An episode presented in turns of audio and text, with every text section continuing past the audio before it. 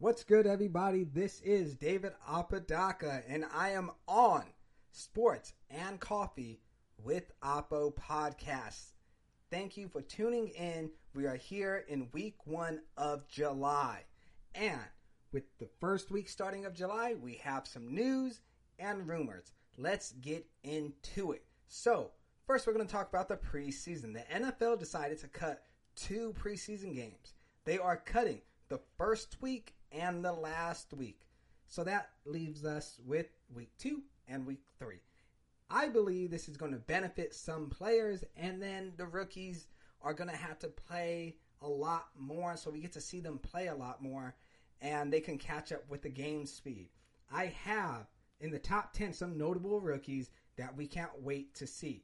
First, we have Joe Burrow. He will be playing the Vikings and the Falcons.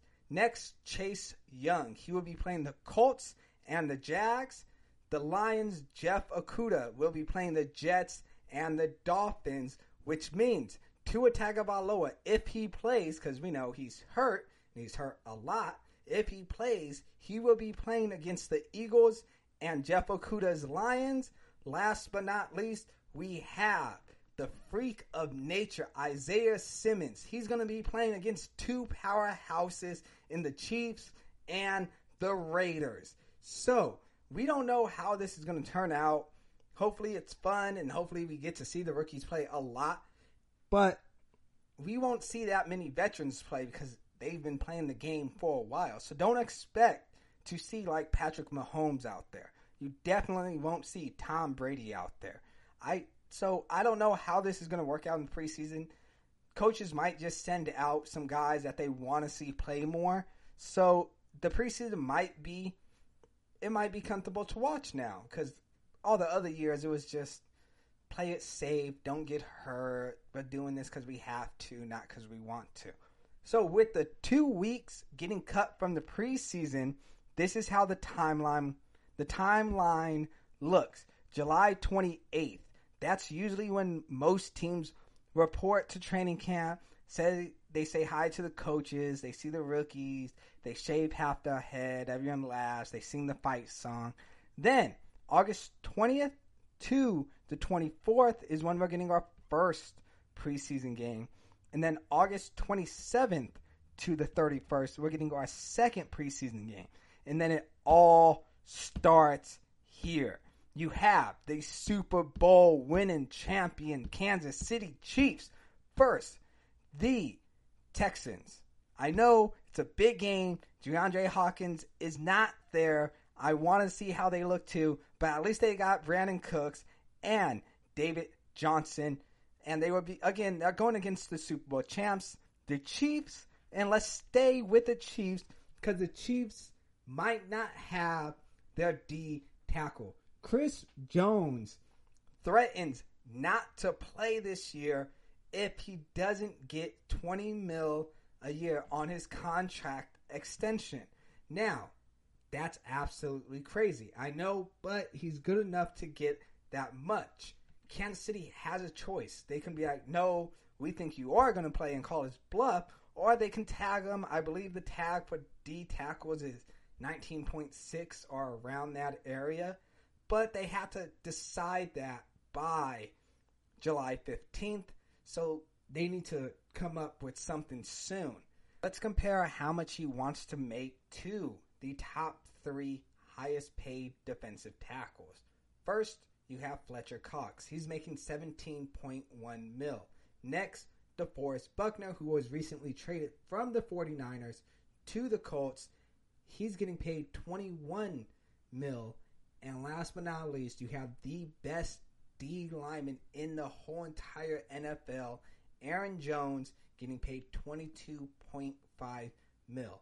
Now, last year was a down year for Jones, but he, you know, 2018 was probably his best year. He had 15.5 sacks and two forced fumbles.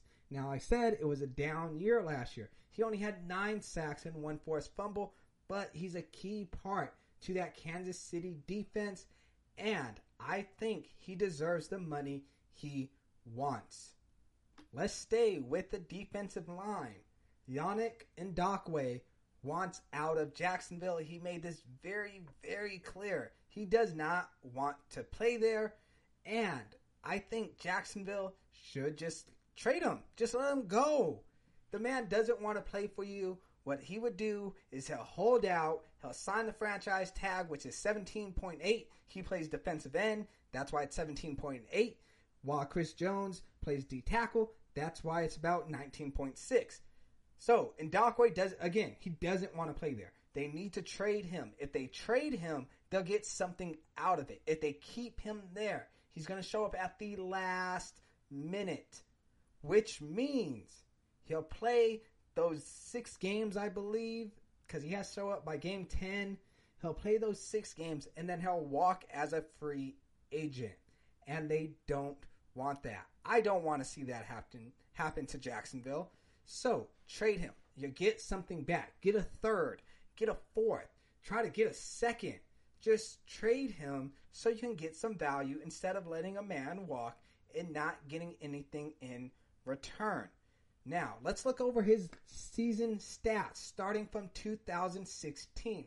2016, he had eight sacks.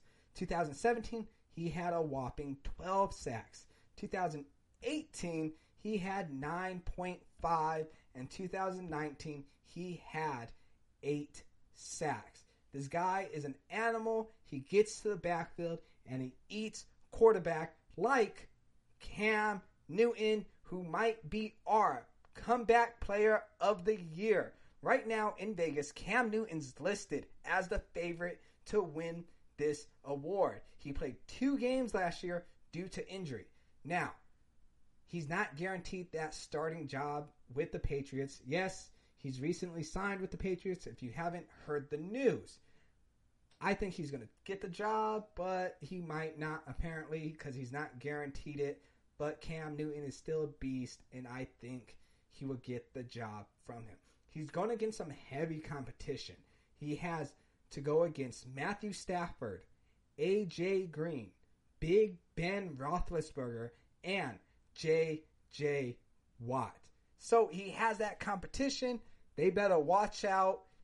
But as of right now, Vegas has it that Cam Newton will win comeback player of the year. And from a quarterback to someone he throws to, George Kittle getting paid. The man is up for a contract extension.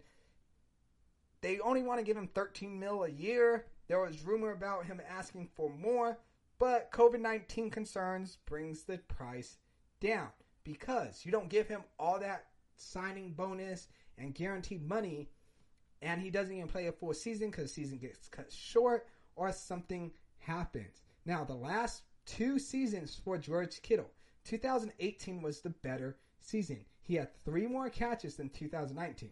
2018, he had 88 catches. 2019, he only had 85 yards. 2018, he had 1,377. 2019, he had 1,053, and he had five touchdowns both years. I want to see that touchdown go up. Five touchdowns, and you want to get paid that much, you got to do a little more than five touchdowns. The only reason I believe that his stats went down in 2019 was people were keying in on him.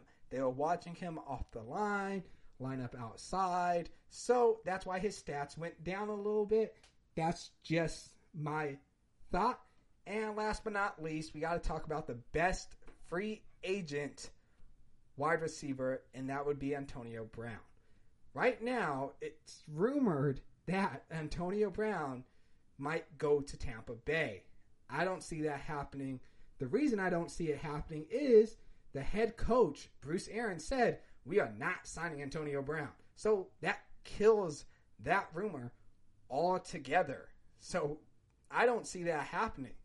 Next rumor we have about have about Antonio Brown is going to the Niners. We all know Deebo Samuel got hurt. He broke his foot and there's some they want to replace him.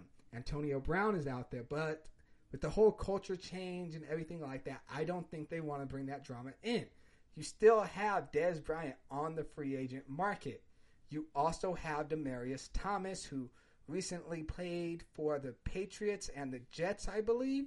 So you still have two other non drama baggage players out there. This is Sports and Coffee with Apo Podcast. That's all the news and rumors I have for you. If you have any questions, hit me up on my Facebook page, Sports and Coffee with Apo. I'd love to talk to you. I'd love to have conversation about sports or anything like that.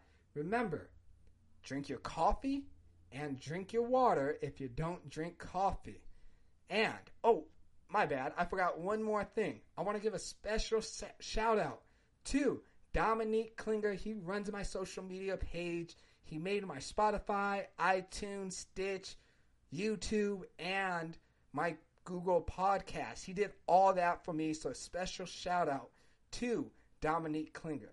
Now, I'm David Apodaca. I hope you guys stay blessed, stay strong, stay safe, and I am out of here.